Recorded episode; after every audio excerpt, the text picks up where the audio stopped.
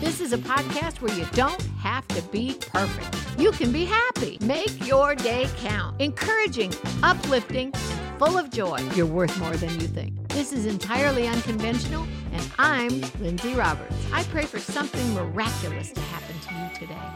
Hi, everybody. I'm Lindsay Roberts, and I invite you to Entirely Unconventional. I hope you love this podcast as much as I have fun doing it, and I pray it's a blessing to you.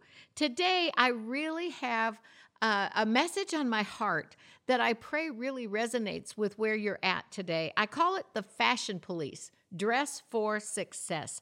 The Fashion Police Dress for Success came out of a goofy story that my daughters and I were in a store one day and we looked over and there was this, I guess you'd call him a security guard. He was dressed, I mean, he was dressed for success. We were very intimidated by him. He was in a blue uniform. He may have actually been a police officer and it was really unusual to see him in the store that we were in. So I figured, okay, they must have had some kind of you know, uh, vandalism or break in or something. And I thought, wow, it's a little unusual to see this guy looking so intimidating. And he kind of motioned us over and he said, Do you know who I am? And I said, No. And he said, I'm the fashion police. Needless to say, I doubled over. It was hysterical. But he proved his point. He was there to be intimidated, and I mean, intimidating, and he was. And he did his job. He was dressed for success. He was dressed the way he wanted the, the public to view him. That was the outcome that he had a job to do, and he was exactly where he should be, wearing what he should be wearing, and behaving the way he was supposed to be, be behaving. So, needless to say, it was a success story all around. We got a good giggle out of it, but uh, in all honesty, we understood what his position was and what his job was. And it reminded me of Ephesians 6 11. The book of Ephesians, chapter 6, talks about putting on the whole armor of God that we may be able to withstand the wiles of the devil, the tricks and strategies of the devil. And then it goes on to say, put on the armor of God. And in the armor of God, it says, put on the helmet of salvation, the breastplate of righteousness, the belt of truth, the gospel shoes of peace, the sword of the Spirit, which is the word of God. Above all, taking on the shield of faith to quench the fiery darts of the wicked one, and then praying in the Spirit. Now, that is how, spiritually speaking, I think we dress for success. You don't wear an armor to a picnic. You wear an armor to battle. And when it said put on the armor of God, I believe the reason why God told us to put on the armor of God is to prepare for a battle. Whether we like it or not, the Bible talks about battle. And the Bible talks about Satan and the weapons of warfare and how we must actually withstand the tricks and strategies of the devil. In fact, withstanding, it's not the right word, it's defeating the tricks and strategies. Put on the whole armor of God. Don't miss a piece. Don't miss the helmet of salvation. Don't miss the breastplate of righteousness, right believing, right relationship with God. Don't miss the belt of truth. And what's the Bible? The truth, the truth of the Word of God. Put on the gospel shoes of peace. Why? So you can tread over the devil's roughest territory and still have peace in your heart. And then it goes on to say the sword of the Spirit, which is the word of God, how important that is. Taking on the shield of faith to quench all the fiery darts. You know, there was this commentator that I was reading that talked about the fiery darts, and it meant poison tipped words, the way he talked about it. That we can quench the poison tipped words, the fiery darts, the enemy's roughest territory, and that we can do it with success. And then, of course, praying in the Spirit so that we get God's response, God's answer, God's insight, God's innovation, really, so we get God on our team. 1 Timothy 6:12 says we fight the good fight of our faith. If we are fighting with the weapons of our warfare not being carnal, but they're mighty through God to the pulling down of strongholds, we're not fighting in the flesh, we're fighting in the spirit. And the minute we start fighting in the spirit, what begins to happen? we get God on our team. We invite him into the battle. And God is not a man that he should lie, and God is not a man that fails. And it says in 2 Corinthians 10 3 through 5, For we walk in the flesh. You live in the world. You're in the world, but you're not of it. So it says, Wherefore we walk in the flesh, we do not war or battle after the flesh. We battle with the weapons of our warfare. They're not carnal or fleshly or in our mind. They're in the spirit, and they are for the pulling down of strongholds, casting down imaginations and every high thing that exalts itself against the knowledge of God, and bringing into captivity every thought. Why? So that your thoughts don't run away with you when you're fighting the battle with the devil. We don't walk in the flesh. We are in the flesh. We are in the world. But we war, though we walk in the flesh, we don't war after the flesh. Our battle is with powers, principalities, rulers of darkness, and spiritual hosts of wickedness in high places, is what the Bible said. And it reminded me how Satan walks around as a roaring lion, seeking whom he may devour. 1 Peter 5 8.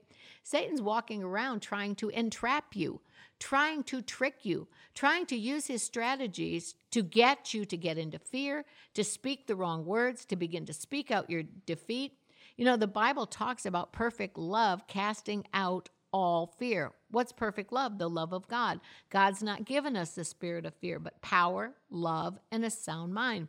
So we can have a sound mind to operate with a sound effect when we are strategizing against the tricks of the devil. I remember an, a very funny yet poignant time when I was sitting watching a basketball game with a bunch of friends of mine where the guys were I'm not going to say their ages, but they were probably in their prime playing basketball a good 20 to 30 years prior. So, needless to say, these were older gentlemen that still loved basketball, but needless to say, did not have the same capabilities they had when they were younger. But sometimes in the heat of the battle, they kind of thought they were still young enough to do things they did in their teens, when in fact, nope, they did not have it anymore. And it became sometimes a little bit of a, uh, let's just say, a wrestling match. And it got funny and it got competitive. And it really was hilarious to watch. And they're all friends and they all work together, and we all work together. But you know, it's amazing when competitiveness starts tossing into the mix, how people start getting uh, stronger than they think they are. And then all of a sudden they think they're stronger than they really are. And then what do you have? You got a mess on your hands. Well, I remember one gentleman was in the heat of the battle and he decided to strategize with a friend of his. A friend of his by the name of Meadowlark Lemon from the Harlem Globetrotters, and my friend convinced Meadowlark Lemon to dress for success, to wear his basketball uniform from the Globetrotters. And needless to say, when this young man walked out on the team or walked out on the basketball court, everybody's mouth dropped. And while they were trying to pick teams and do pickup, you know, who's going to be on what team, uh, my friend said, I don't need any of you guys. I got my team. And he put his arm around Meadowlark Lemon. He had to stretch to get his arm even close to put it around Meadowlark Lemon. And the other team, needless to say, lost. And it was hilarious because the moment Meadowlark Lemon walked out on that basketball court, dressed for success in his Harlem Globetrotter uniform, whether they had even started the game or not, the game was already over. It was done. It was in defeat. They gave in to the victory and they just played around for the rest of the, the game, goofing off with Meadowlark Lemon. It's just like the Bible says, just like the quote, fashion police said.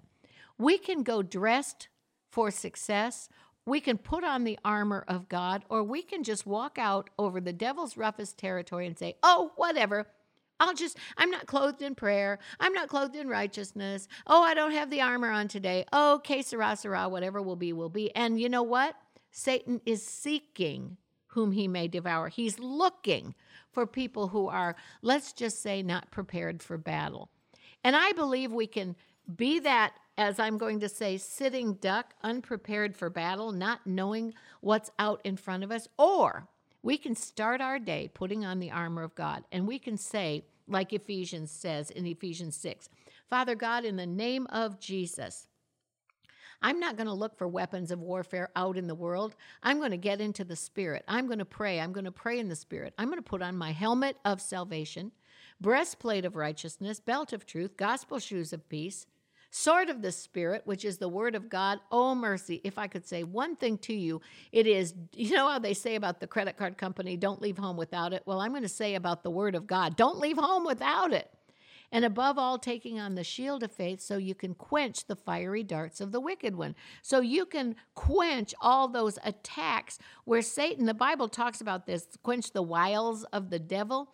One of the words of wiles of the devil translates laying in wait. He is just sitting there waiting for you to put your guard down, put your armor down, put your thinking, put your prayer down, walk out in defeat using words of, oh, what's the devil going to do to me today? Or something like that. Oh, I'll never, I'll never be able to win this battle. And as you're doing that, Satan is laying in wait. He lies in wait, waiting to attack seeking, the Bible says, whom he may devour.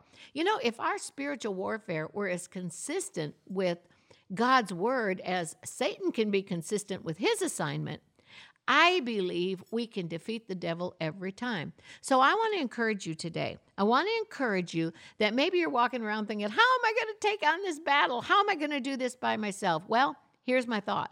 If you get in the Word of God, if you use the strategy of the Bible itself eh, eh, and, and you use what God has given to us as the weapon of our warfare, I don't believe we're in the battle by ourselves. Just like my friend invited Meadowlark Lemon into the battle and he was dressed for success, and believe me, they won the game.